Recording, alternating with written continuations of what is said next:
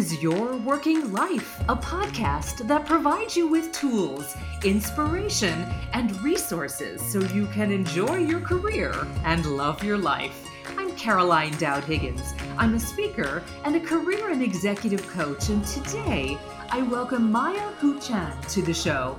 Maya will talk about building trust and helping people build long lasting relationships by the using the concept of face as a social currency. Maya, welcome to the show. Thank you so much, Carolyn. Thanks for having me. Oh, you are welcome. I'm really excited. Your book is fascinating to me. It's called Saving Face How to Preserve Dignity and Build Trust and it's really about how to build better relationships in our workplace. So, so get me started. You know what uh, what inspired you to write this book, and and what are some common communication issues that you see in the workplace? I have been working with leaders for decades as executive coach, leadership consultant, and also I was a leader myself uh, for business. So over the years, I have learned so much from leaders around the world about their frustrations, their challenges, and their success stories. And I have shared with them a concept that resonates with them at all levels across different across cultures and geographies. It is so essential to their leadership success, but it's also counterintuitive sometimes. It's the concept of face. So when I uh, start thinking about you know, I want to put this idea together to really help leaders as well as anyone who wanted to have a better connection and build stronger relationship with people to understand this concept and so they can build long-term authentic relationship with people when you hear this term it's not about the money a lot of times the real issue is often about face so maya i'm fascinated by this and I'd, I'd love for you to help us understand more so you write that face can be considered social currency, and you've got three key concepts honoring face, losing face, and saving face. So let's start with honoring face. Unpack that and help me understand what that is. And, you might have stories to illustrate that as well. I welcome that. Yes. So, what is face? Maybe let's first define face. Now, face represents uh, individuals' self esteem, self worth, identity, reputation, status, pride, and dignity. Well, that's a that's really a lot. It has to do with not only how we view ourselves and also how others perceive us. So it's really inside out, represent the whole person. Now, so it's a it is a uh, universal concept beyond its origin in Asia. It speaks to a deeper human need for dignity and acceptance and the way we grant dignity to one another. So the first concept, it's about honoring face. And one honoring face, it's it's really about how we t- the actions we're taking to show respect, admiration, and grant dignity to others. Now, I like to um, use a metaphor of uh, a social currency. Now, if you think about a, a face, it's this new social currency in today's world. And imagine that how we build a supply of face with somebody by continuously making deposit. Okay, and we, we build trust and we express gratitude and appreciation. We compliment them, we recognize them for their contributions. And or we empathize and putting ourselves in their place to understand their challenges, their struggle, and we give them and their voice equal time and weight. Okay, so the more face that we have, the easier and faster we can get things done because we have built up this bank account of trust and we we we have the solid foundation. Now so when we need to make a withdrawal at some point we're careful to not make somebody lose face. So we provide feedback in a way that save face and also help preserve dignity. And then if we mistakenly cause them to lose face, the relationship can still be saved if there are enough deposit to cover that withdrawal. So, so honoring face, it's really about making that deposit of face in our relationship account. And you're sending a message to, to the other person that I see you, I hear you, you matter. And Maya, I'm curious, pardon me for interrupting you. You're an executive coach and have worked with many, many leaders. How might you introduce the concept of honoring face in a coaching conversation? Or might you be able to give us an example, you know, without names, of, of how you worked with someone honoring face? Absolutely. Now, when I work with leaders, often that they, um, I have, you know, they share with me their struggles in terms of there, there are frustrations working, engaging their team. There's lots of motivation, there's disengagement, and there's performance issues, or simply there are some conflict that's happening among the team members. So when you dig deeper, to really look deeper about what the real issues are, that often has to do with that how people are interacting or treating each other. And then so how do you honor face as we um, work together to help the leader to overcome those challenges is to think about some of the very simple act that they can take, the actions they can take to simply listen to their, their colleagues or ask for their input and give credit when it's due and to acknowledge people's input. You know, I love this um, uh, the quote from Maya Angelou. She said that people will forget what you said, people will forget what you did, but people will never forget how you made them feel. Right? So honoring face is such an important thing for leaders to do, and it's not rocket science, Carolyn. If you think about some of the things that we do, uh, many of the things that, that you we're already doing, but it's really about thinking ahead and then to to make sure that you do this on a day in day out to honor people and on a daily basis. You know, one of the other things I read in the book about honoring face as a concept is giving credit when people do things and recognizing and validating and also expressing gratitude. So many people get frustrated when others take credit for an idea that they brought to the table. So tell me, maybe give an example of honoring face and regarding credit where credit is due. Absolutely. Well, you know, um, let me give you a quick example of a leader that I've worked with. Now, let's call her Linda. It's not real, real name. Now, Linda is a team member that uh, is working with her team. Her she has a remote team that it's I mean, nowadays. You know, we everybody is working remotely, so she's using this technology called Slack to communicate with her team members on a daily basis to uh, share information, assign tasks, and also she used that uh, this technology, this platform to provide feedback. And what happened was that she would pride herself with utilizing this this platform so effectively that she would um, you know do it very efficiently and when she provide feedback she often forget that this message can be viewed by everybody on the on the team so when she starts sending out feedback that some of the team members uh, actually receive those negative feedback are feeling extremely humiliated and embarrassed or sometimes feeling like they're they, they really just have no nowhere to hide. And over time that she actually had created this fear-based culture because not only the person who received the feedback felt like um, lost face but also everybody else on the team have actually felt like i certainly don't want to be in that position in the future so that they start to disengage and shut down or actually create a mistrust with the team member and also with the team leader.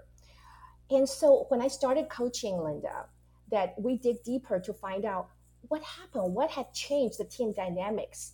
And we find out that that was how she utilized the technology to really build the team's uh, teamwork. And so as soon as we realized that she started to make some significant changes of being able to take those conversation offline. And also when there is a positive recognition that she would do it in public and then she practiced that day in day out and really be consistent about it. And it took her a good six months to turn things around. So when we think about to honoring face it's really about lifting people up and build their confidence and also make them feel um, a pride to, to, in terms of doing what the work, the best work they can, and they how they want to show up day to day, and to take those critical conversation in a one-on-one setting, and over time that she was able to rebuild that trust within her team. So it's so important to balance that you are honoring people's face by providing positive feedback and recognition and give credit where credit is due, but then also at the same time to avoid uh, causing others to lose face. And because once you cause that to cause them to lose face, it takes a long time to actually fix it and repair. Thank you for that example, Maya. That really clarified things. And we'll be right back after a quick break. Your working life is powered by your stories. We want to hear more from our listeners about your experiences in the workplace. Tell us what challenges you've overcome or tips you've learned along the way. And even better, if you don't have the answers, let us know what issues you want to know more about. We want this podcast to serve all of your working life needs send me an email at caroline at carolinedowdhiggins.com. Maya, you mentioned that in the reality of, of this global pandemic, which is COVID 19, we're all working from home now, and many people are working home or remotely for the first time. So, how does FACE come into play with communication tactics? We don't have the accessibility that we did months ago being face to face in proximity. So, talk to me about how we might adapt. Yes, well, this is certainly our new normal, right, Carolyn? Many yeah. leaders that have shared with me that this is definitely very challenging for them, and that they used to be able to see people face to face every day, have a water cooler conversations, and or just walk over to a, have a quick chat about something. But now everybody's working from home, so so in a way that you're putting everybody in an even playing field, that we're all kind of um, uh, remotely working together. So because of that, leaders need to be particularly mindful about how you connect with people. Now, there um, is a, uh, a, a, model that I put it in my book, Saving Face, that is called Triple A model. And I think it can be very useful for leaders who are managing remote teams or multicultural teams or very diverse teams that what what triple A model represent is that it represents three steps for leaders to uh, to take. And number one, the first A is aware. So um, be aware of your own assumptions, behaviors, and bias. Because we don't see people face to face, and it's sometimes it's very difficult for us to really understand what's really happening. So the first thing is that for leaders to uh, to get off this autopilot of okay business as usual and uh, i'm just going to say or do what i think it, it makes sense. And then to really be aware of that what am i assuming here? And what is what is my own behavior and bias? So what is the potential impact of my actions on other people? And so have that awareness and get off the autopilot and then be mindful about your own uh, where your own uh, assumptions and behaviors. That's the first step aware. Now the second step is acquire. So acquire is to seek to understand the other person's frame of reference and ask questions. And be curious have an open mind put yourself in their position. And i like to use this um, metaphor um, it's called human antenna now, so imagine that we, um, uh, in those old days, that we had this, you know, old-fashioned radio, right? That we, have, you, you know, there's this antenna. That when the antenna was down, what happened? You get nothing, right? You couldn't hear anything. When you raise the antenna, and when you raise it all the way, then all of a sudden you you receive a lot of signals from every directions and uh, you can hear what people are saying on the radio and you could hear the music and everything become very very clear. So now if you apply this to our interaction with people and if we're raising our human antenna okay? And then so pay attention and understand what's really happening and then receive the signals from different directions and then so that you will be able to understand have a better sense of what's really going on and then you can um, be you can will be able to um, uh, understand where people are coming from now that's the second step acquire the third step is adapt So adapt your behaviors and take thoughtful actions to produce positive outcome for everybody involved. So you think before you act. Okay, and let me give you a quick story of a, a leader that I work with that have utilized triple A model so effectively, work with uh, with his remote team. Um, let's call, it, call him John. So John wrote an email to his remote team members. And this uh, the email simply was asking this team member to uh, perform a task by a certain date. Now, this remote team member was actually located in a different country, and English is not his first language. So, um, uh, you know, uh, within a few hours, he received a reply of the email from this team member, and this employee said two words in the email: "No way."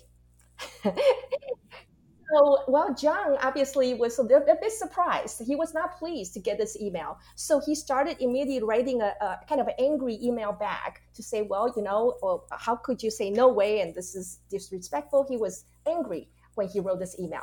But then before he hit send, he take a step back and then read his own email again and say, wait a minute, this email sounds very aggressive. Sounds like I'm really angry. Well, and this person that I've worked with for you know over a year, and this team member has always been hardworking, respectful, and I wonder why he would write something, you know, uh, so strange. No way, right? So he said, well, instead of um, sending this email, I'm going to pick up a phone and call him. Let me find out what's going on. So then he picked up the phone and talked to his team member. And the team member said, well, it was very apologetic, explaining that the week the, the deadline that uh, John gave him that he had two other deadlines in the same week. And so he could not possibly accomplish all of that within the same week. And then he went on and explained in more detail about what those the other commitments were. So John said, "Of course, then we can we can we can rearrange for uh, the deadline. But why didn't you explain this in the email?" And then saying no way. And then what he said well, it's, it's going to take me a, two hours to explain all of this because english is not my first language. And also by the way i, I wanted to start learning to speak and communicate like Americans. When I watch American TVs and movies, I hear people say no way all the time. I thought, hey, you know, that's quick. That means I can do it, right?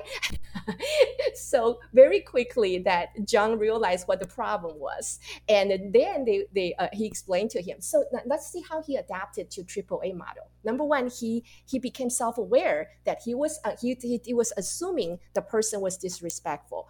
And so he was aware also that the angry email is not going to work very well. And then he uh, pick up the phone and acquire more information. He raised his human antenna, trying to understand what is the frame of reference from the other person. And number three, he adapt. They come up with the new deadline to solve the situation. Nobody lost face. In fact, by talking to his team member, he understand, he honored the cultural differences, and he was able to come up with the win-win situation for everybody. Maya, that is a great story. Thank you for sharing that.